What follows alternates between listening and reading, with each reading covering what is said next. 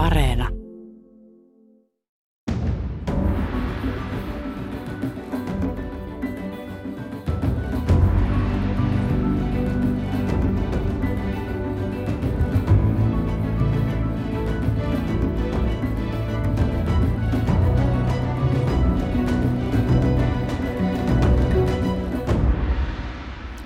Hyvää aamupäivää ja hyvää Miina Sillanpään ja kansalaisvaikuttamisen päivää, hyvät kuuntelijat. Ja tervetuloa jälleen vajaksi tunniksi asiallisen talouspuheen pariin. Aloitan jälleen sitaatilla, näin on kirjoitettu joskus vuosituhannen alussa. Keskustan traditiosta tunnetaan vahvasti köyhän asian ajaminen, mutta väitän, että vähintään yhtä vahvasti tämä liike on olemassa kannustaakseen ihmisiä omatoimisuuteen ja itsensä kehittämiseen. Köyhän asia on vastuutamme toisista, mutta omatoimisuuden ja itsensä kehittämisen teema on se, jolla ihmisiä ja maata viedään eteenpäin. Tervetuloa suoraan lähetykseen valtiovarainministeri Matti Vanhanen. Kiitos. Oliko tuttua tekstiä? Oli, taisi olla vuonna 2002 kirjoitetusta kirjoittamastani kirjasta. Kyllä, kirjan nimi oli Vaikeita valintoja. Oletko yhä itsesi kanssa samaa mieltä? Olen ehdottomasti. Se on ollut koko mun poliittista uraani ohjaava ohjaava lähtökohta, että, että meidän, meidän pitää pystyä, pystyä tuota, yhdistämään monia asioita yhteiskunnassa. Et yhteiskunta on järjestäytynyt, jotta se pystyy pitämään kokonaisuudesta huolta. Sen, sen osana pitää huolehtia heistä, joille ne omat voimat eivät riitä itse toimia, mutta rahoittaaksemme sen ja kyetäksemme tähän, niin pitää sitten myös – rohkaista ja kannustaa niitä ihmisiä, jotka pystyvät tekemään sen kiedestä töitä. No tuon kirjan nimen mukaisesti vaikeita valintoja tässä olemme joutuneet tekemään, tekemään myös koronakriisin kanssa sekä terveys- että talousnäkökulmasta. Ja nyt kun tuo viruksen kiihtymisvaihe taas on jo aika monissa osissa maata, niin edessä on lienee jälleen vaikeita valintoja. Hallitus tiistaina päättikin, että ravintoloiden aukioloaikoja rajoitetaan. Samalla kerrottiin, että valtio valmistelee uutta tukimuotoa elinkeinoille, jotka koronasta kärsivät. Matti Vanhanen, mikä olisi nyt sellainen optimaalinen uusi tukimuoto? Kokemuksesta oikeastaan tähän viime kevään ja kesän tukimuotoihin, joihin yllättäen jouduttiin, eikä ollut valmista lainsäädäntöä, niin kyllä tavoiteltavana pitää olla sellainen, että ei sektorikohtaisia tukia, vaan eräänlainen yleinen kustannustuki, joka joka ottaa, ottaa huomioon alalle ja yrityksessä tapahtu, tapahtuneita menetyksiä. Käytän partiivin muotoa, koska kaikkea ei voida huomioida. Kaiken kompensointiin ei ole mahdollisuuksia, ei rahaa, ei järjestelmiä, joilla pystyttäisiin niin tarkkaan osumatarkkuuteen pystymään. Eli ehkä tämmöinen otsikkona yleinen kustannustuki. No onko mitään arviota siitä, että kuinka paljon valtiolla olisi varaa tällaiseen kustannustukeen? sen voi myös laittaa toisinpäin, että, että kuinka suuriin yrityksiä työpaikoissa tapahtuviin tappioihin yhteiskunnalla on varaa. Että, että pitää tässäkin löytää sellainen tasapaino, että pitää pyrkiä siihen, että rakennetaan siltaa myös yritysten ja työpaikkojen kannalta tämän kriisin yli, jonka sillan pituutta valitettavasti kukaan ei tiedä, kuinka monta kilometriä tai kuukautta tai vuotta se, sen, sen pituus, pituus on. Ja yrittää mitottaa, mitottaa voimavarat sillä tavalla, että siitä ei tulisi niin kohtuutonta taakkaa tuleville polville, mutta siitä huolimatta onnistuttaisiin niin kuin valtaosassa tästä ikään kuin yritystoiminnan säilyttämisestä. Että nämä on vaikeita valintoja. Tasa, on, on haettava tasapainoa, ehdotonta oikeita vastausta ei ole. Tämän loppuvuoden suhteen niin puhutaanko sadoista miljoonista? Kyllä kolminumeroista luvusta. Edellisestä kustannustuesta jäi yllättävän paljon käyttämättä, että – toista miljoonaa on vielä, vielä käyttämättä, se on jo päättynyt. Eli meillä on jonkinlainen käsitys siitä, että minkälaisilla ehdoilla sitä, sitä rahamenoa, rahamenoa on. A, aiemmista kokemuksista pitää pystyä nyt ottamaan huomioon se, että täytyy pystyä niin kuin tunnistamaan se, että eri toimialoilla on erittäin suuria kausivaihteluita. Ja tämä on vaikea kysymys silloin, kun mietitään, että minkälaista vertailuajanjaksoa käytetään siinä, kun verrataan yrity, koitetaan sa- saada kuvaa siitä, että kuinka paljon yritys on menettänyt tämän koronan takia. Ja, ja, ja selvää, että esimerkiksi talvimatkailu harrastavalle yritykselle ei kovin paljon, kovin paljon merkitse se, että kuinka paljon syksyllä on – menettänyt liikevaihtoa. Ja näitä tämmöisiä kausivaihteluita on aika monella, monella toi, toimialalla. Tämä on yksi tämä on yksi ongelma. Ja sitten toisaalta se vertailuajankohta ei saisi olla sellainen, että yritykset tietäisivät sen etukäteen, jolloin ne, se saattaa vaikuttaa niiden yritysten omaan toimintaan opti, optimoidakseen mahdollista, mahdollista tukea, vaan väkisinkin joudutaan katsomaan taaksepäin. Ja varsinkin nyt, kun ei tiedetä, kuinka kauan tämä korona jatkuu, niin pelkkä taaksepäin katsominenkaan ei ole oikea ratkaisu. Et voidaan sanoa, että tässäkin on vaikeita valintoja vielä edessä. Kyllä. Ja kritiikkiä, kritiikkiä tulee, mitä hyvänsä tukimuotoja otetaan, niin joidenkin mielestä, se, joidenkin mielestä se on liian vähän, se ei kohdistu eikä ole oikeudenmukainen, joiden, joidenkin mielestä on liian avoketista. Hyvät kuuntelijat, muistan, että myöskin te voitte osallistua tähän ohjelmaan tuolla Ylen etusivulla osoitteessa yle.fi sivun oikeassa reunassa kohdassa tuoreimmat on linkki keskustele tässä, miten selviämme taloudellisesti koronakriisistä. Toki siellä voi keskustella myös hieman laveammin valtion taloudesta ja julkisesta velastamme. Kommentteja ja kysymyksiä pääsee, pääsee tuota lähettämään klikkaamalla tuota otsikkoa ja palaamme niihin sitten mahdollisesti ohjelman loppupuolella. Mutta tässä mikä maksaa ohjelmassa on perinteisesti tavattu aina uusi valtiovarainministeri, kun hän on jonkin aikaa ehtinyt tehtävänsä hoitaa. Ja ajatuksena on ollut, on ollut ja on tänäänkin hieman päivän agendaa laveammin tutustua valtiovarainministerin talousajatteluun. Täällä ovat aiemmin vierailleet vuosin satossa muun muassa Antti Rinne, Alexander Tubb, Petteri Orpo ja Katri Kulmuni. Ja tänään siis Matti Vanhan, joka aloitti tehtävässä kesäkuussa. Se taisi olla 7.6., kun Katri Kulmuni sunnuntaina soitti. Odotitko vai pelkäsitkö tuota puhelua? To- toivoin, että sitä ei tule. Mutta kuinka vaikea, tehtä, tai vaikea pohdinta oli sitten, kun se puhelu tuli? No, no kyllähän joutui puhumaan minua ympäri.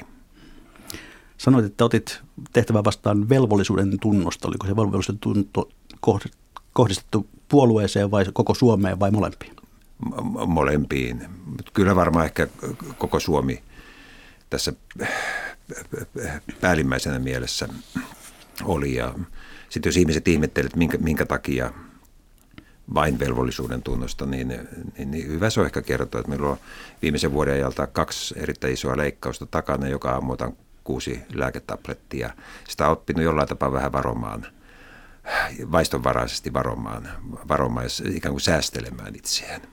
Aivan. No itsekin totesit joskin vaiheessa, että vanhat pääministerit aika harvoin palaavat valtioneuvostoon ja näitä, että se ei välttämättä ole helppo tilanne. Onko tämä asetelma ollut jotenkin haastava? Mm-hmm. Jos taaksepäin katsoo, niin taitaa olla minua ennen, niin ellen ihan väärässä olen, niin täytyy mennä Kalevi Sorsa ja Johannes Virolaisen ja hekin palasivat puolueensa puheenjohtajan roolissa siihen, että mä luulen, että minun luonteelleni se nyt ei tavattoman vaikeaa, vaikeaa ole, että luulen, että nyt tässä olen kuitenkin jo useamman kuukauden ollut ja, ja, ja en ole tainnut hallituksen neuvottelussa kertaankaan sanoa, että ennen tehtiin näin. Koeta viime, viho viimeiseen välttää, välttää sitä. Että meillä jokaisella pääministerillä on oma johtamistyylinsä ja vaikka se valtioneuvoston toiminta on aika lailla niin kuin, sääntömääräistä, niin se antaa kuitenkin varaa erittäin monelle eri johtamistyylille. Ja, ja, ja pitää, pitää hyväksyä sieltä se, että meillä on jokaisella erilainen johtamistyyli ja, ja, ja, ja tuota, ei pidä edeltäjän omia neuvoja liikaa, liikaa yrittää niin kuin tyrkyttää. No toisaalta sitten julkisuudessa on ehkä luotu myös sellaista kuvaa, että olet tällainen supersankari ja pelastaja. Onko se luonut omia paineita? No, toivon, toivon, että ei sellaista roolia, roolia yritetä asettaa, että koko hallitus on vastuussa siitä, miten Suomi, Suomi selviää. Että tämä ei ole mikään yhden ihmisen show. No edellinen pitkäaikainen keskustalainen valtiovarainministeri oli Ahti Pekkala joskus vuosikymmeniä sitten. Mitä luulette, mitä hän ajattelisi nykyisestä menosta valtion taloudessa? Jo var, varmastikin olisi hyvin huolissa tai ihmetteli sitä, että miten ajan meno on muuttunut. Että, että kyllä Ahti Pekkalan aikana meillä oli vielä erittäin terve väestörakenne. Suuret ikäluokat olivat parhaissa, parhaassa työvoimassaan ja – ja meillä on niin kuin edellytyksiä pitää valtion talous, talous tasapainossa. Ja tietysti eh, Pekkalaan kauden jälkeen, jälkeen on, on kansainvälistetty valtavasti, on tullut EU-jäsenyys, kaikki, kaikki siihen, siihen liittyvä. Tunnen tai tunsin Ahti Pekkalan verraten, ver, verraten hyvin ja, ja, ja hän oli tavattoman sanon, tunnollinen, tarkka, teki kotiläksynsä hyvin, erittäin hyvä esikuva valtiovarainministerille. Tarkan markan pankkimies. Kyllä jo hänellä oli, hänellä oli paikallisesta pankista oma, oma kokemuksensa. Ahti Pekkala liittyen nyt, kun syksyllä paljon käytetään turvekeskustelua, niin se kuvaa sitä, miten oikeastaan niin kuin yhdessä sukupolvessa asiat kääntyy päälaelle. Että muista, miten hän intohimoisesti ajoi Haapavedelle ensimmäistä turvevoimalla sähkön tuotantoon. Se koettiin kansallisena omavaraisuuskysymyksenä, paikallisena työllisyyskysymyksenä, kotimaisen energian käyttämiselle. Se oli niin kuin, se oli niin kuin tämmöinen kansalli, kansalli, varsinkin alueellisesti ylpeyden aihe, että sillä kaikkia hyvää saadaan. Ja no nyt se, nyt se voimalaitos on jo pantu pakettiin aikoja, aikoja sitten, sitten tuota, että näin nopeasti ajat ja arvostukset muuttuvat. No palataan tähän päivään ja katsotaan hieman, miltä taloudessa näyttää. Talouden yleis- yleisnäkymä tällä hetkellä, niin näkyykö mitään muuta kuin usvaa? Nä, näkyy. Mä, mä olen perusluonteeltani optimisti sillä tavalla, että aika, aika, aikajänteestä en puhu mitään, mutta mä uskon ja luotan siihen, että tämä korona löytyy Toivottavasti löytyy hoitotoimenpiteitä, mitkä ovat aikaisempia parempia. Siinäkin on opittu jo puolessa vuodessa hyvin paljon. Ja sitten löytyy rokote, joka, jonka avulla saadaan tämä epidemia tai pandemia asettumaan. Ja meillä on maailmassa syntynyt aika paljon patoutunutta kysyntää. Ja ennusteet siitä, miten koronan jälkeinen, jälkeisessä vaiheessa maailmantalous kasvuu, se on merkittävä. Ja maailmalta tulisi vetoapua meillekin paljon, jos me vaan pystymme yrityksessä ottamaan tilauksia vastaan. Pärjäämme siinä kilpailussa, joka samalla syntyy. Että se, meidän kannaltahan se huoli on se, että kun tämmöisen patoutunut kysyntä purkautuu, niin samaan aikaan on tietysti ympäri maailmaa kilpailevia yrityksiä paljon, jotka on valmiita myös hintakilpailemaan ja kaikilla muilla keinoilla kilpailemaan saadakseen näitä töitä. Ja se, se vaatii aika lailla kette, ketteryyttä. Pitää pystyä sopimaan sellaista ehdoista, että pääsee kiinni niihin urakoihin. Mennään tuohon koronan jälkeiseen aikaan vielä hieman myöhemmin tässä lähetyksessä, mutta jos katsotaan tämän hetken tilannetta, eri tahot ovat arvioineet, että tämä niin sanottu ensimmäinen aalto, koronan ensimmäinen aalto, että sen vaikutus Suomen bruttokansantuotteeseen olisi ollut noin miinus 4-6 prosenttia. Onko tämä arvio suurin piirtein Suuruus, suuruusluokka lienee, lienee sitä tasoa. Eli me olemme tästä ensimmäisestä alusta selvinneet keskimääräisesti selvästi paremmin kuin maailmalla ja Euroopassa yleensä. Se kertoo siitä, että meillä oli, meillä oli se viikon kahden, kolmen ikään kuin varo, varoitusaika eh, viime talvena ja keväänä siitä, kun korona lähti liikkeelle ja meillä oli kyky eh, Suomella toimia tavalla, jossa tämä ensimmäinen aalto pystyttiin hallitsemaan keskimääräisesti huomattavasti paremmin ja se, se on niin kuin hyvä, hyvä esimerkki vaan siitä, että koronan ja taudin hyvä ennaltaehkäisy on mitä parhainta talouspolitiikkaa. Mutta se on vaan tämä ensi, ensimmäinen vaihe. Et me, me olemme sillä tavalla, hienosti sanotaan, jälkisyklinen taloudeltamme viennin rakenteen takia, että, että mitä pidemmäksi maailmalla tämä ongelma kehkeytyy – niin sit vähitellen sellaiset investoinnit hiipuu maailmalla, joihin meidän teollisuus vie tarvikkeita. Ja se, ehkä se suuri riski on siinä, että, että just meille tärkeät vientialat hy, hyytyvät koronan jatkuessa. Ja, ja, ja tulee, tulee tämä, nyt syksyllä näyttää tulevan koronan toinen aalto, mutta se pahimmassa tapauksessa saa rinnalle ikään kuin tämä reaalitalouden kautta tuleva tämmöisen niin talouden, talouden kriisin lisäksi. Toivottavasti näin ei käy, mutta se on semmoinen kauhuskenaario. No OECDn arvio Suomen viennin laskemisesta oli 13-15 prosenttia tänä vuonna. Onko se tässä tilanteessa paljon vai vähän? Kyllä se on paljon. Se on, sitä voi, sitä voi jo, rin, jo rinnastaa tuohon finanssikriisin vaiheeseen ja finanssikriisin ikään kuin jälkeisten vuosien vaikeudet. Meillä on hyvässä muistissa, kuinka syvän kuopan se teki meidän hyvinvointiin. No onko finanssikriisistä jotain sellaista opittavaa, jota voi soveltaa tähän kriisiin?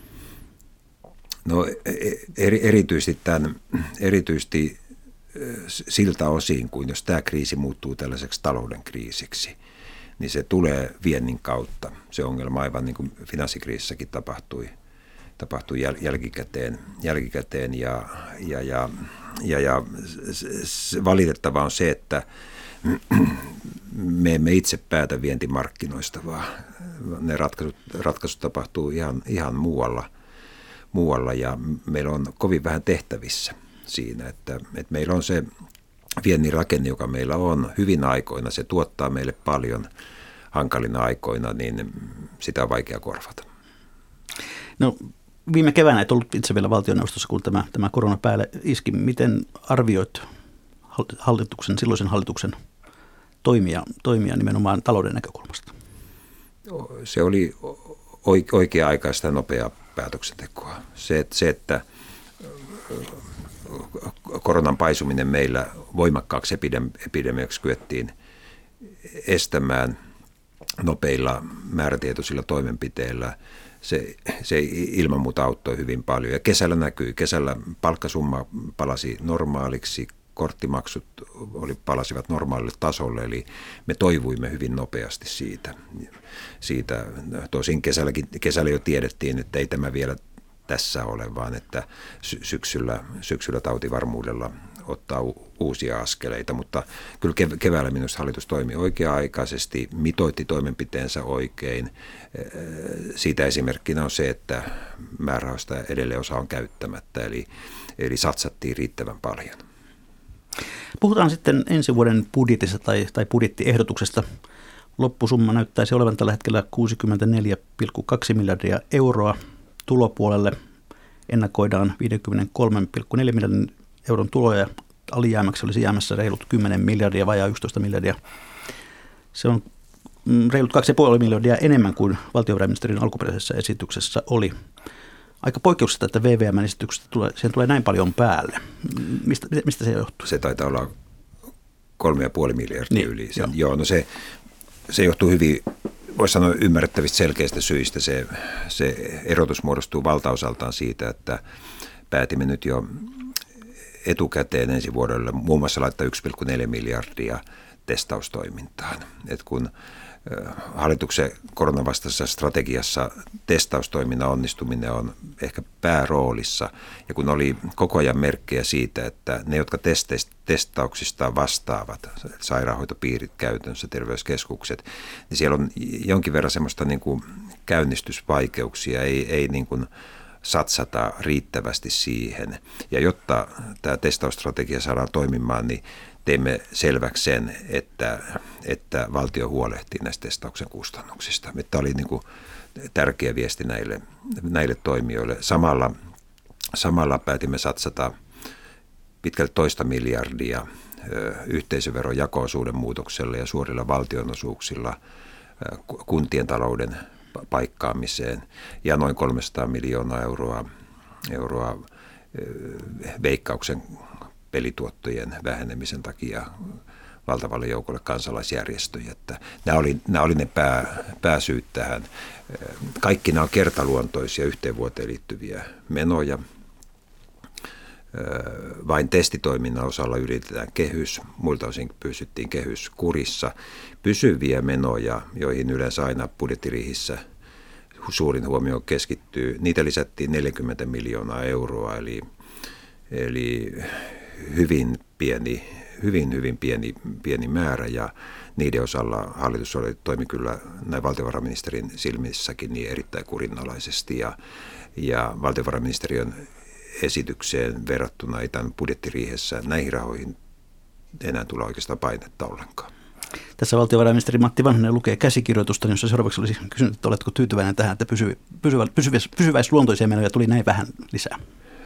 Ky- kyllä joo, ja se, että hallitus pysyy kehyskurissa ensi vuonna sillä poikkeuksella, että sinne nämä koronasta välittömästi aiheutuvat muun muassa testikulut ja aikanaan tulee rokotekustannukset, ne maksetaan kehyksen ohitse yli. Että ne on niin kuin kehyksen ulkopuolisia samalla me varasimme sitten vielä tämmöisiin niin kuin ennakoimattomiin koronan aiheuttamiin taloudellisiin ongelmiin, 500 miljoonan reservin, jota ei budjettiin, budjettiin merkitty. Mutta muilta osin kaikki nämä kuntien lisäavut ja muut veikkauksjärjestöjen lisäavut, ne hoidettiin kehyksestä. Ja se kävi, se kävi mahdolliseksi sen takia, että hallitus ja hallituspuolueet olivat valmiita tinkimään hallitusohjelmassa sovitusta niin sanotusta tulevaisuusinvestoinneista, jotka myös ovat kertakuluja, niin kerralla noin, taisi olla noin 900 miljoonaa euroa.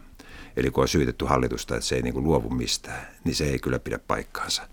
Että, että, että kaikki ymmärsivät, että kuntien peruspalvelujen huolehtiminen on nyt tärkeämpää kuin nämä sinällään tärkeät tulevaisuusinvestoinnit. Se oli epäilemättä haasteellista lähteä rakentamaan budjettia tilanteessa, jossa me emme tiedä esimerkiksi miten korona ensi vuonna käyttäytyy. Minkälaisia ikään kuin sellaisia, jos sanotaan, että näkymä oli usvainen, niin, niin minkälaiseen majakkaan sitten uskallisitte luottaa? Oikeastaan e-, e-, ensimmäinen palaveri, minkä koko hallituksen kanssa kesällä pidin, tuli valtiovarainministeriksi, siinä taisin ensimmäisessä puheenvuorossa sanoa, että, että kun ensi, ensi vuotta katsoo kehykseen palaamista – niin ainoa keino, jolla me pystymme jollain tapaa muun muassa kuntien tarpeesta huolehtimaan on se, että hallitus itse on valmis ajattelemaan uudelleen nämä tulevaisuusinvestointinsa. Et siellä on se liikkumatila, jota voidaan, jota voidaan käyttää. Mutta muutoinhan kesällä ensi vuonna oli, täysi, oli täysin uusvainen ja niin se on, niin se on valitettavasti ed- edelleenkin. Mutta tuota, siinä niin kuin ehkä auttaa se ajattelutapa, että että talous ja taloustilanteet, ne on otettava sellaisina kuin eteen, eteen tulee. Ei, ei pidä valtavan paljon jäädä jossittelemaan sitä, että entäs jos koronaa ei olisi ollut. Se nyt vaan on ja se vaikuttaa kaikkeen. No budjettiriihessä mm, käytiin aika pitkään neuvotteluja nimenomaan viisikon ja valtiovarainministerin kanssa. Oliko tämä tehokas tapa päästä eteenpäin? No, tulos, tulos syntyi. Se oli aivan erilainen tapa kuin, kuin aikanaan pääministerinä pääministeri oli. Kyllä silloinkin, silloinkin hallitusryhmien kesken käytiin etukäteen neuvotteluja, mutta lopulliset neuvottelut käytiin kaikkien ministereiden, ministereiden läsnä ollessa. Tämä oli, tämä oli erilainen johtamistapa ja, ja, ja en, en puuttunut siihen mitenkään, koska se ei ole minun, minun valintani.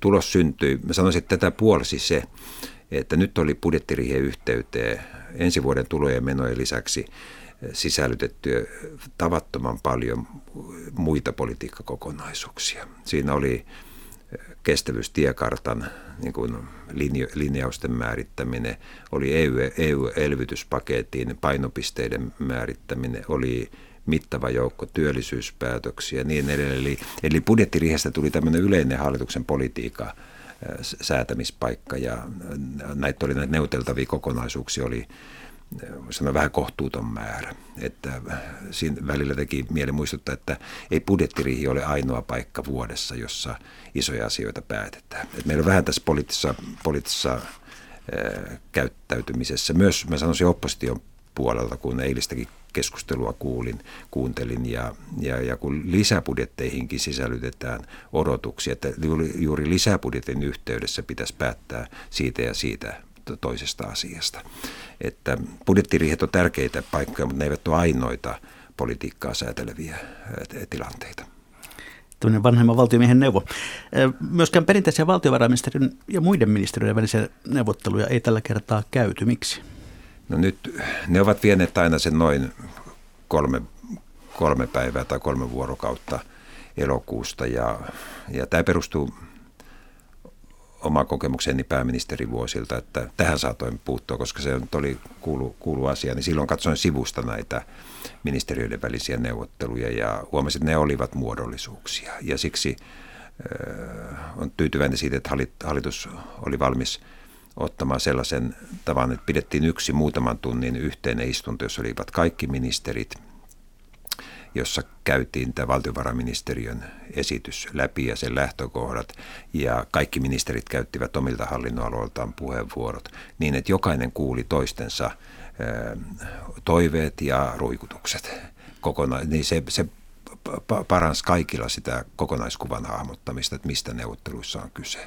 Ja mä melkein luulen, että tästä tulee pysyvä käytäntö. Sen lisäksi luonnollisesti sitten virkamiestasolla on käyty ministeriöiden välillä yksityiskohtia läpi.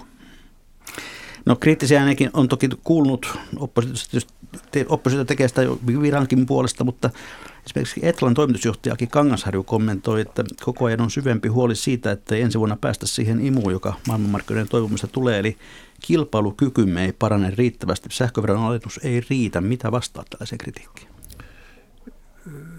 Pidän tätä kritiikkiä perusteltuna. Oikeastaan sanoin tämän saman aikaisemmin vähän toisilla sanoilla. Että minusta se iso riski meillä on siinä, että, että vaikka samalla nähdään, että to, todennäköistä on, että maailmantaloudessa tapahtuu aika nopea elpyminen heti kun tämä korona hellittää. Ja, ja meillä, kuitenkin, meillä kuitenkin kustannustaso kikysopimuksen jälkeen, voisi sanoa väärällä hetkellä nousi, mutta ne kustannukset ovat nyt pohjissa.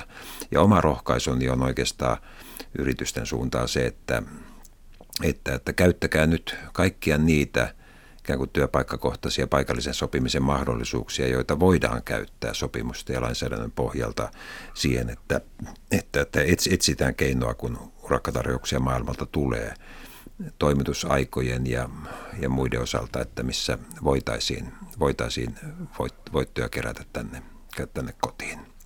En usko, että, en usko, että järjestöt liitotasolla lähtevät nyt neuvottelemaan juuri sovittuja palkkaratkaisuja uudelleen, että sen verran realisti olen. No toinen kritiikkiä saanut osa-alue on tuo työllisyys.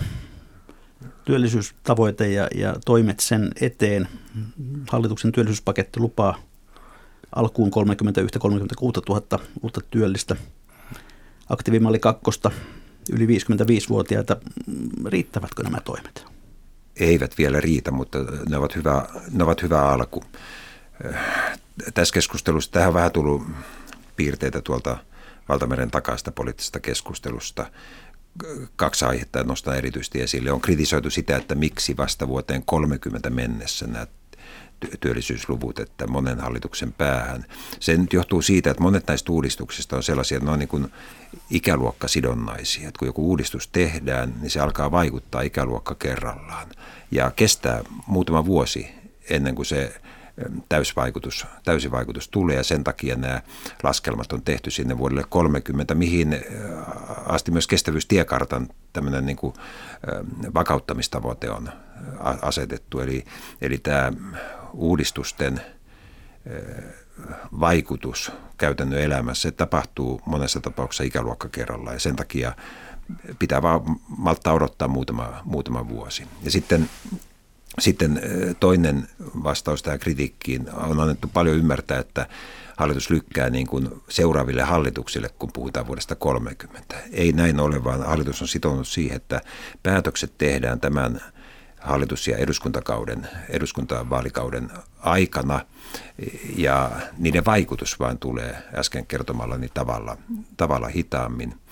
Ja sitten vielä on ollut kritiikkiä siitä, että koko sitä ensimmäisen vaiheen 30 000 työpaikkaa ei, ei päätetty nyt budjettiriiheen tai siihen mennessä, vaan siitä noin kolmasosa, noin 10 000 jää vielä järjestöjen valmisteltavaksi. Se muutama parin kolmen kuukauden viive, joka tästä aiheutuu, sillä ei tässä tätä vuosikymmenen urakaa ajatellen, niin jälkeenpäin ole mitään merkitystä. Mutta se on tämmöistä poliittista kritiikkiä, joka, jota tietysti oppositio käyttää yrittääkseen ikään kuin todistaa sitä, että hallitus ei ole päätöksentekokykyinen. No hallituksen velvollisuus osoittaa viimeistä joulukuussa, ellei järjestöiltä tulee riittäviä esityksiä, että me olemme päätöksentekokykyinen.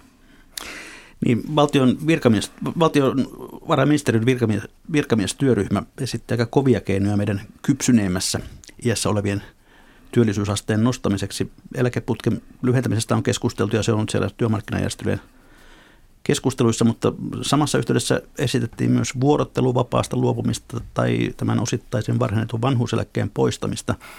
Miten nämä keinot lisäävät työllisyyttä? Eivätkö ne nimenomaan ylläpidä työkuntoa ja jaksamista? Kuitenkin viime kädessä sen valtiovarainministeriön virkamiesten esityksen niin kuin arvokas osa oli se, että että se osoitti sen, että ei ole vain kyse näistä niin sanotusta lisäpäivistä, eli niin sanotusta eläkeputkesta, vaan samalla aikaan pitää tarkastella myös semmoisia vaihtoehtoisia muita reittejä, joita käytetään varhaiseen eläköitymiseen, ja sitä kokonaisuutta pitää tässä yhteydessä arvioida. Ylipäätään monien kansalaisten on vaikea ymmärtää, miten tällaiset toimet vaikuttaa työllisyyteen. No ne vaikuttaa sen kautta, että tällä lisätään työvoiman tarjontaa. Työvoiman tarjonta luo semmoista tervettä kilpailua, työ, työmarkkinoille. Mitä enemmän on työvoiman tarjontaa, niin sitä todennäköisempää on, että myös syntyy sitten, sy, syntyy sitten työ, työtilaisuuksia, työ, työpaikkoja. Tämä on, se, on se merkitys. Itse koen vähän tässä, nämä on nyt tullut semmoinen, semmoinen vähän sat, sattuma, että aikana joudun toimimaan päänavaajana tässä eläkeijän nostamisessa ja nyt toisella kierroksella huomaan, että samassa tematiikassa olen, olen kiinni.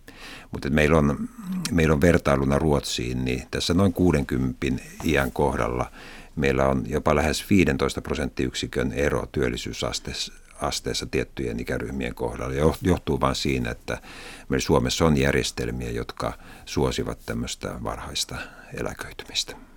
Niin Matti Vanhanen, onko tarpeen lähteä rukan lumille uudestaan? To- toivottavasti ensi talvena matkailu Lappiin olisi vilkasta, vilkasta että tuota, mutta ajatukset ovat, ovat kasassa jo nyt ja, ja tuota, tämä on nyt, tämä on nyt järjestöjen, järjestöjen huolena tässä pari seuraavaa kuukautta ennen kuin hallitus ottaa tämän uudelleen pöydälle toivottavasti sellaisella esityksellä, joka olisi mahdollisimman valmis ja hyvin harkittu. Hyvät kuuntelijat, kuuntelette ohjelmaa Mikä maksaa, jossa vieraana tällä kertaa valtiovarainministeri Matti Vanhanen ja tässä on käyty pientä budjettikeskustelua. Siihen liittyen verotuksesta vielä pari sanaa. Henkilöverotus pysyy aika lailla entisellä tasolla, mutta olisiko jonkinlainen veroale tehostanut elvytystä? Tätä heti silloin kesällä paljon, paljon mietin, mietin varsinkin heinäkuussa, mutta päädyin verraten nopeasti siihen, siihen vähän vaistovaraiseen johtopäätökseen, että, että tällä hetkellä niin kuin elpymisen kannalta, kotimarkkinoiden elpymisen kannalta, niin tärkeintä talouspolitiikkaa tämä korona, koronan hoito. Että kuluttajien ja myös pk-yritysten luottamus tähän niin kuin terveysturvallisuuteen ja mit, mitä tässä tulevaisuus tuo tullessaan on sen, ehkä se vahvin ajuri tämän kulutuksen kannalta. Ja siinä ei, ei, eivät sitten yksittäiset yksittäiset prosentit tai kymmenet eurot verotuksen puolelta eivät muuta tätä isoa tilannetta, mutta niillä olisi kuitenkin merkittävä vaikutus valtion tuloihin. Ja johto, johtopäätös on ollut se, että, että emme Ruotsin tapaan tee tuloveron alennuksia, vaan pyrimme elvytyksen tekemään menojen kautta. Tämä on, ollut, tämä on juuri niitä vaikeita valintoja, joita politi- politiikassa pitää tehdä. Ruotsilla ja Saksalla on paremmat edellytykset. Ja voisi sanoa, että varmaan heidän tilanteessaan olisin ehkä harkinnutkin tuloveroalennusta. Heillä on niin kuin, tuleva, tulevaa taloutta ajatella, he on huomattavasti niin kuin terveempi väestöikärakenne, kehitys, talouden perusta on siitä syystä huomattavasti vahvempi ja, ja, ja he pystyvät aika ottamatta kovin suurta riskiä niin, niin, niin tekemään myös tuloveroalennuksia. No olemme nyt vaiheessa, jossa odottelemme sitä, että tuleeko tästä koronasta toinen aalto ja jos tulee, niin minkälainen mm, noin taloudellisessa mielessä, miten sen hoito tulee poikkeamaan tuosta ensimmäisestä? Tärkeintä on se, että yhteiskunta ei niin laaja-alaisesti jouduta sulkemaan. Ja tämä, tämä riippuu ei vain valtion päätöksistä, vaan myös siitä, millä, millä tavalla – työpaikoilla toimitaan ylipäätään siellä, missä ihmisiä kulkee ja miten ihmiset itse käyttäytyvät. Että vaikka keväällä ei oikein näihin maskeihin uskottu, minäkin luotin asiantuntijoiden arvioihin, että vain niin kuin oireita, oireita kantavan käyttää, kannattaa käyttää maskeja, ettei tartuta muihin, mutta kyllä vähitellen valistus on edennyt sillä tavalla, että maskit ovat yksi keino tätä tätä, tätä, tätä tilanteen, tilanteen ennaltaehkäisyä ja, ja, ja siihen, kannattaa, siihen kannattaa uskoa. Että jos me jos me pystymme pitämään tätä yhteiskuntaa mahdollisimman paljon auki, maskeja käyttämällä, testejä tekemällä, niin, niin silloin myöskin nämä vaikutukset kotimarkkinakulutukseen eh, jäävät paljon vähäisemmiksi kuin kevään aikana. Lähiviikot osoittavat onnistutaanko tässä. Että äh, kyllä kaikki merkit viittaa siihen, että tulee sitten uusi aalto tai jollain muulla nimellä, mutta joka tapauksessa tautitilanne on selvästikin äh, vaikeutumassa ja se sanoa, varmuudella, varmuudella vaikuttaa ihmisten käyttäytymiseen. Puhutaan sitten valtion velasta, joka nyt on ollut kasvussa mennään taaksepäin vuoteen 90 ennen suurta lamaamme. Silloin Suomen valtionvelka oli euroiksi muutettuna noin 9,5 miljardia euroa, eli noin 10 prosenttia bruttokansantuotteesta. Ensi vuonna sen arvellaan nousevan noin 135 miljardiin euroon. Onko meillä enää koskaan paluuta vuoden 90 velkatasoon? Ei meidän aikana. Ei meidän aikana kyllä. Että pääministeri, kun olin ollut 5-6 vuotta pääministerinä, niin silloin arvioin, että sen toisen pääministerikauden loppupuolella meidän valtionvelka tippuu 25 prosenttiin. Lähtötilanne oli jossakin 45 prosentin paikkeilla, että olisi lähes puolitettu se suhteellinen osa, mutta sitten tuli finanssikriisi ja, ja tuota kaikki, kaikki, kaikki muuttui, muuttui, että ei meidän aikana ei, ei ole paluuta noihin lukemiin. Onko koskaan? No sitä, sitä en mene sanomaan, että, että kuitenkin sitten se, että velkasuhdetta parikin prosenttia vuodessa tiputetaan jossain vaiheessa, niin yllättävän äkkiä sitten rupeaa tulemaan. Siinä tapahtuu useasti semmoinen kiihtyvä, kiihtyvä vaihe, että, että, että en sano, että ei, ei koskaan, että kyllä minusta kaikki mahdollisuudet ovat tähän. Mutta tähän vaikuttaa varmasti, tulee vaikuttaa hyvin paljon siihen, että mikä meidän käsitys tästä talousteoriasta laajemmin on, että nyt on eletty aika poikkeuksellista aikaa jo pitkään, jossa on nolla jopa miinuskorkoja, on jättimäisiä alijäämiä, inflaatio ei lähde laukkaamaan oikein millään, millään konstilla. Tämä, tämä ei niin kuin vastaa normaalia talousteoriaa tämä tilanne, tilanne ollenkaan. Ja, ja tietysti, tietysti valtiollisessa päätöksenteossa tämä korkotekijä on ollut semmoinen ajuri tai piiska, joka on vaikuttanut hyvin paljon yhteiskuntien toimintaan. Ja, ja, ja, ja, ja heti jos korko lähtee vähän nousuun, niin kyllä se, se muodostaa sitten realiteetti myös julkisille talouksille. No jatko sen näkemyksen, että, että nyt on järkevääkin velkaantua juuri siksi, että ollaan miinuskorolla? Ei, en jaa. Että kaikki velka on sillä tavalla maksettava takaisin, että useasti ne velkakirjat on viiden tai kymmenen vuoden mittaisia, mitä ne ovatkaan. Ne eivät ole tasalyhenteisiä, vaan yleensä tämmöisiä bullet-tyyppisiä lainoja, jossa, jossa se pitää maksaa sitten erääntymispäivänä kokonaan takaisin. Ja sinä päivänä tai sitä ennen niin markkinoilla mitataan meidän luottokelpoisuus, miten meihin luotetaan. Jos meihin ei luoteta, niin se uusi velka, jolla maksetaan vanha laina takaisin, tulee paljon kalliimmaksi. Eli, eli kyllä vel, jokainen velkaerä joudutaan säännönmukaisesti maksamaan takaisin ja samalla ne edeltävät vuodet ratkaisevat sen, minkälaista talouspolitiikkaa, kuinka uskottavasti valtion taloutta on hoidettu, vaikuttaa siihen, että millä hinnalla seuraava laina saadaan. No jos tässä katselee muutakin Eurooppaa esimerkiksi, niin valtioiden velkaantuminen on ollut viimeisten vuosikymmenten aikana voimakasta ja nyt jo Euroopan unionikin ottaa velkaa. Voiko tämä velkaantumisen lisääntyminen jatkua loputtomasti? Tämä on, hy- tämä on hyvä kysymys, johon – ei taida tällä hetkellä oikein vastausta olla. Että meillä tietysti pankkijärjestelmä pystyy luomaan uutta, uutta rahaa ja kun vaikka näin on tehty, niin siitä huolimatta inflaatio ei ole lähtenyt liikkeelle ja tämä on se iso mysteeri. Että, että jos inflaatio lähtisi liikkeelle, niin se tulisi asettamaan, asettamaan rajansa. Keskuspankithan toivovat, että inflaatio olisi pikkusen korkeammin, se eh, alle, niin kuin lähellä kaksi, mutta alle kaksi se määritelmä, mutta siihen, siihen ei ole pitkään aikaan, pitkään aikaan päästy. No toisaalta meillä on sitten myös historiallisesti ennennäkemättömät varallisuudet, erilaiset öljyrahastot, eläkesäätiöt, valtiolliset rahastot, viittaan Kiinaan, jotka paisuvat ja paisuvat. Ja se raha pitää saada sijoitettua johonkin. Eli, eli Eli, eli kun sitten järkeviä sijoituskohteita ei ole, niin tästä valtiot pääsevät hyötymään sillä tavalla, että Saksa ja Suomen kaltaiset valtiot, jotka tunnetaan kurinalaisesta talouspolitiikasta, niin me toimimme tämmöisenä suojapaikkana rahalle ja siksi saamme jopa miinuskorolla lainaa. Ja meidän pitää oma talouspolitiikka hoitaa sillä tavalla, että me olemme niin kuin markkinoiden silmissä vertaistemme joukossa keskimääräistä luotettavampia silloin me pystymme hyötymään tästä tilanteesta. No kansainvälisesti on keskusteltu jopa tällaisesta menettelystä, että osa lainoista muutettaisiin tällaiseksi pysyviksi ja korottomiksi, siis jota ei koskaan makseta takaisin. Onko tällainen mahdollista?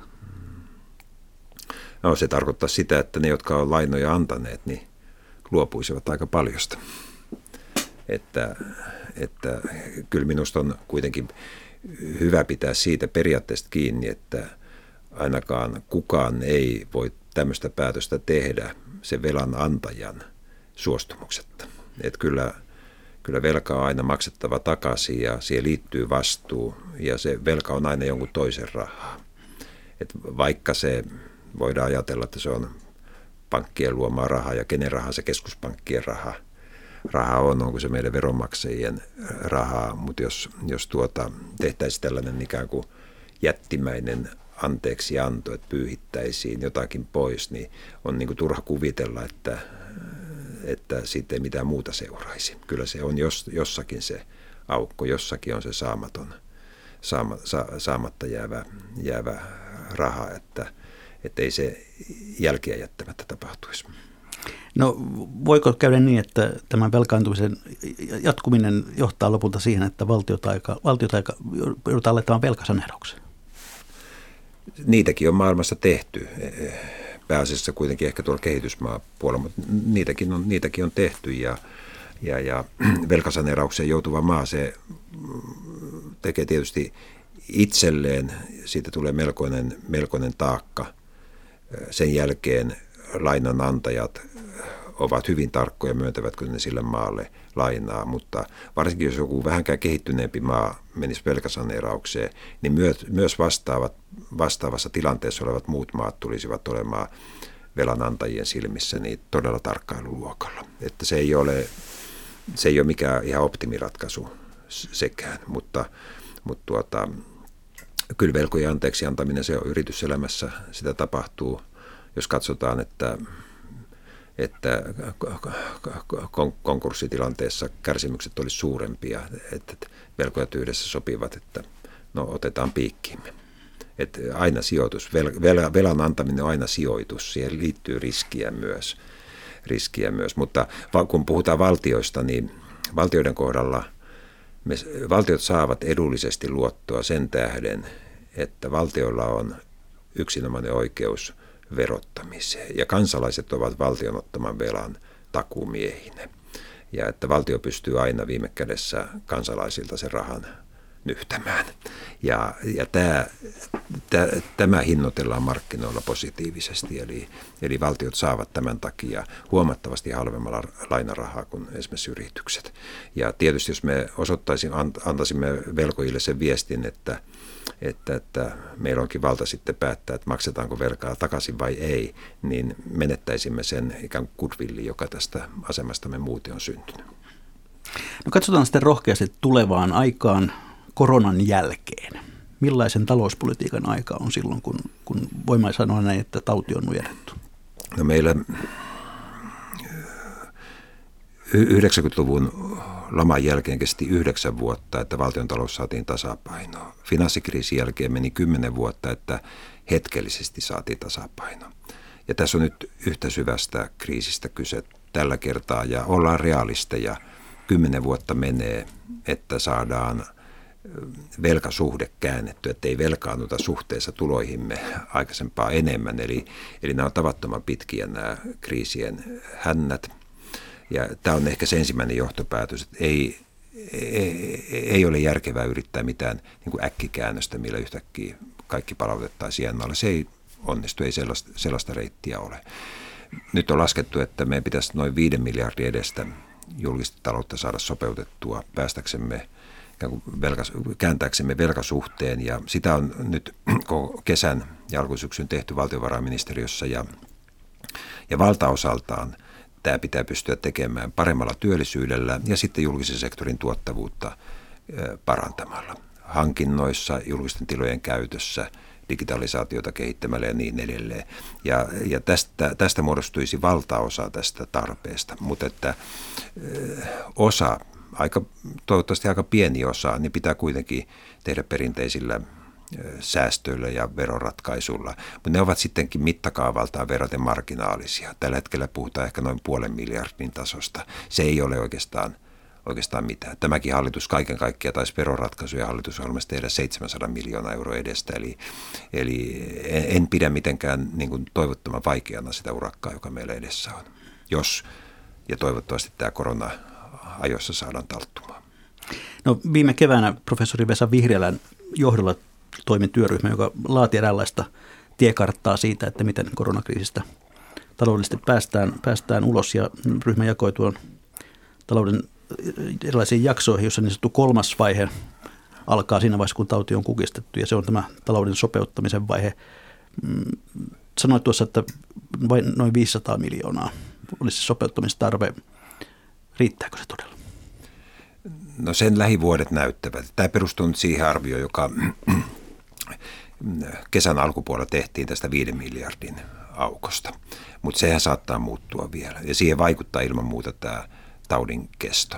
kesto että, että, että, Mutta mut johonkin näiden suunnitelmien pitää perustua. Ja se on nyt se paras arvio siitä mittakaavasta, joka meillä on käytettävissä. Se ei siis tarkoita, että sillä kurottaisiin umpeen koko se kestävyysvaje, joka meidän väestön ikääntymisestä pitkälti aiheutuu, ehkä, ehkä noin puolet, mutta se riittäisi siihen, että meidän velkasuhteemme kääntyisi alaspäin, eli meidän suhteellinen velkamme lähtisi laskuun verrattuna meidän kansantalouden tulotasoon. No tuo vihreän työryhmä vielä, kun se yritti ajoittaa tätä sopeutusvaihetta, niin, niin arveli, että se voisi olla kyse vuodesta 2023, joka sattuu olemaan myöskin vaalivuosi todennäköisesti. Tekeekö se sopeuttamisen hankalaksi? Mä silloin, kun kesällä, kesä, kesällä tulin tähän tehtävään, sanoin silloin tuor, tuoreeltaan, että aikaisin ajankohta finanssipolitiikan kiristämiselle olisi vuonna 2022, koska 2023 vaalivuosi, niin poliittinen kokemus on sellainen, että vaalivuodelle on kohtalaisen vaikea tehdä kiristys, kiristystoimia, että, että, että vaaleihin valmistautuva eduskunta ei niitä hevin tee. Vaalien jälkeen uudella hallituksella – usein on toisenlaisia tavoitteita. Tästä tosin poikete oli Aho-hallitus, joka heti ensimmäisen vuoden aikana vaalien jälkeen, kun lama iski päälle, niin joutui heti aloittamaan leikkaustoimet. Silloin laskettiin, ja ilmeisen realistisesti silloin arvioitiin, että silloin meidän luottamuksemme maailmalla ei ollut sellainen, että me emme olisi saaneet lainaa tarpeeksi. Ja piti samaan aikaan ottaa lainaa, säästää, leikata, korottaa vero, veroja. Että onneksi onneksi sen jälkeen meidän kuitenkin, meihin luotetaan paremmin ja meillä on tässä suhteessa onneksi vähän enemmän mahdollisuuksia ja voidaan tehdä myös sopeutustoimia ikään kuin, niin kuin hallitumalla aikataululla. No, puhutaan vielä hetken tuosta roolistasi ministerinä. Sinua on kuvattu myös eräänlaiseksi ammattiministeriksi. Oletko enemmän ammattiministeri vai poliitikko nykyisessä roolissa? Ei, kyllä mä olen poli- poliittinen ministeri, mutta, mutta tietysti sanoa raskaalla paikalla, ja, mutta en ole puolueen puheenjohtaja. Ja, ja poli, poli, niin sanotut poliittiset väännöt puolueiden välillä tapahtuu muualla. Minä en, minä en ole se, joka niistä, niistä neuvottelee. Ja tässä yritän olla aika tarkkana, koska se kuitenkin pitkä myös puolueen puheenjohtajaura takana päin, että se eh, ihmisten silmissä, niin vaikka tästä on yli 10 vuotta, tai 10 vuotta välissä, niin monien silmissä mä tavattoman helposti loksahtaisin siihen vanhaan, vanhaan rooliin ja haluan välttää sen vaikutelman. Että meillä, on, meillä on demokraattisesti valittu puheenjohtaja Annika Saarikko ja hän, hän johtaa puoluetta. No tuolla taustallasi kuitenkin voi varmasti arvioida, että olet aika vahva valtiovarainministeri. No millä mittarilla sitä mittaa? Mä en ole sellainen nyrkin pöytään lyöjä, että koitan käyttää harkittuja perusteltuja puheenvuoroja ja, ja äh, koitan tämmöisen niin kuin, äh, huolehtia isoista linjanvedoista, sellaista, mitkä valtiovarainministerin tehtäviin kuuluu. Muun muassa tämä veronalennukset vai menoelvytys, tämän tyyppisiä, jotka jotka, jotka on niin semmoisia peruslinjavalintoja, joita pitää, pitää pystyä te- tekemään, tekemään ja, ja ihan yhtä lailla tämmöinen kustannustuen mitoituks, mitoituksen mittakaavaan kan, kannanottaminen asetelmia, jossa tietää, että ei ole olemassa mitään laskutikulla määriteltävää objektiivista ratkaisu olemassa, vaan paljon joudutaan käyttämään niin kuin kokemusperäistä vaan arviota. Nämä on poliittisia arvioita, jotka saattaa osua kohdalle, saattaa olla, että ne menee vikaan, mutta demokratiassa siihen on ei vain oikeus, vaan myös velvollisuus. Matti Vanhanen, olet sanonut parinkin otteeseen, että, että tämä nykyinen tehtävä on sinulle projekti. Ei jo olla vaalikauden loppuun saakka tässä hommassa. Millainen projekti tämä on siis? No se on vain, se on vain itseni, itseni mielessä ja se ehkä vahvistaa tätä myös asemaa, asemaani, että en avaa sitä yhtään kenellekään muulle, muulle koska se heti vaikuttaa siihen, miten minua ajatellaan. Ja, ja miksi, se on, miksi se on näin, miksi sen, miksi sen tota, vaikeassa vaiheessa sit sitoudut koko vaalikaudeksi. Siinä nyt palaan siihen, mitä alussa sanoit, että et, et, et, kyllä mä haluan myös vähän itseäni säästää. Niin ja varmasti jos tässä vaiheessa kertoisit, että milloin lopetat, niin sinusta tulisi niin, rampaanka. Olisi täysin rampaanka, että se on, se on täysarvoitus kaikille. Olet myös sanonut, että tämän jälkeen olet ehdolla korkeintaan kuntavaaleissa. Millainen jälkimaku politiikasta ja, ja elämästä päättäjänä jää? Kyllä, hieno, hieno, hieno, maku, hieno maku ja en kuitenkaan vielä muistele sitä, sitä, sitä mutta että aikansa, aikansa ku, ku, kutakin, että aika ja, aikaa vierinyt ja ikää kertynyt ja, ja, ja jatkan ilman muuta yhteiskunnassa toiminnassa, mutta se on sitten ikään kuin muilla tahoilla. Vilkaistaan sitten hieman tuota yleisökeskustelua. Täällä muun muassa toivotaan, toivotaan tuota investointeja uusiutuvan energian hankkeisiin. Kyllä. Joku epäilee, että presidenttikampanjasi on alkanut. Ei ole. Mä olen ollut kaksi kertaa ehdokkaana eikä häppästä menestystä. Ja tuota, sitten täällä jo ennen lähetystä sain tällaisen viestin tuota nimimerkiltä Nootit liikkeelle, että erinomainen investointikohde nyt tässä tilanteessa olisi Parikkalan rajanylityspaikan saattaminen viralliseksi rajanylityspaikaksi, mm. joka maksaisi itsensä muutamassa vuodessa takaisin ja tuottaisi sekä valtiolle rahaa. Kunnan matkailua saataisiin, joo, se itsekin aikana ajoin sitä, Venäjä oli nihkeä, sitten Venäjä ajoi, sitten Suomi oli nihkeä.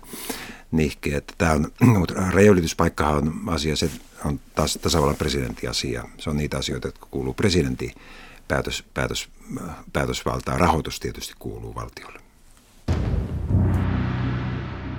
Ja tämä lähetys kertoi sitten sen, että olemme jälleen siinä kohtaa lähetystä. Tämä on legendaaristen viikon talousvinkkien ja talousviisauksien aika. Niitä voi lähettää minulle sähköpostitse osoitteella juho-pekka.rantala.yle.fi tai perinteisessä postissa osoitteella postilokero 79 3024 Yleisradio. Valtiovarainministeri Matti Vanhanen, millainen on sinun viikon talousvinkkisi tai viisautesi, jonka haluat kuuntelijoiden kanssa jakaa? Aamulla söin kaurapuuroa. Se on semmoinen vinkki, hyvää ravitsemaa, edullista. Sitten toinen vinkki on se, että taloudessa ikävätkin asiat, ne, ne pitää jossain vaiheessa vaan ottaa niin kuin tosina, että se tapahtuu. Että jos, jos yritys on menossa konkurssiin, niin se on syytä ottaa sellaisena kuin se on. Jos pitää saneerata, pitää tehdä näin. Jos joskus tuntuu, että budjetti menee väkisi yli, yli, yli niin kuin nyt valtiolla menee, mutta, mutta jälkilasku ajatellen, mitä vahinkoja tapahtuisi, jos ei hyväksy tästä ylimenoa – nämä pitää punnita ja tehdä ratkaisuja, että lopulta, lopulta, lopulta se, että on niin sinut sen ratkaisun kanssa ja tekee ajoissa päätöksen, johon joka tapauksessa on paras mennä, niin se päätös kannattaa tehdä. Siinä oli vinkkejä sekä kotiin aamupalan ääreen, että ehkä tuonne Arkadianmäelle. Viikon yleisöviikon on lähettänyt nimimerkki Taidan olla Buffettin vaimon tyyppiä. Hän viittaa muutama viikko sitten kuultuun, mikä maksaa ohjelma, jossa puhuttiin yhdysvaltalaisesta Warren Buffettista sijoittajana. Ja sekin ohjelma muuten löytyy yhä Yle Areenasta. Nimimerkki kirjoittaa näin. On parisuhteenkin kannalta kumppaneille hyödyllistä tuntea toisten, toisensa rahaan, sijoittamiseen ja muuhunkin rahan käyttöön liittyvien perustarpeiden voimakkuus ellei ihminen kerää rahaa, kuten Roope Ankka, jolloin se tyydyttää keräämistä säästämisviettiään pelkästään. Paljon tavallisempaa on se, että rahan avulla tyydytetään vallan, riippumattomuuden, koston ja voittamisen, keräämisen ja säästämisen sekä mielen rauhan perustarpeita. Raha toimii siis välineenä näiden tyydyttämiseen. Siitä johtuu, että vaurastuminen ei monilla ö, ennestään varakkailla eri, edistä anteliaisuutta, vaan saattaa tehdä jopa aiempaa kitsaammaksi. Kiitoksia ministeri Matti Vanhanen Kiitoksia kuuntelijat. Mikä maksaa, sitä me ihmettelemme jälleen viikon kuluttua. Kiitos.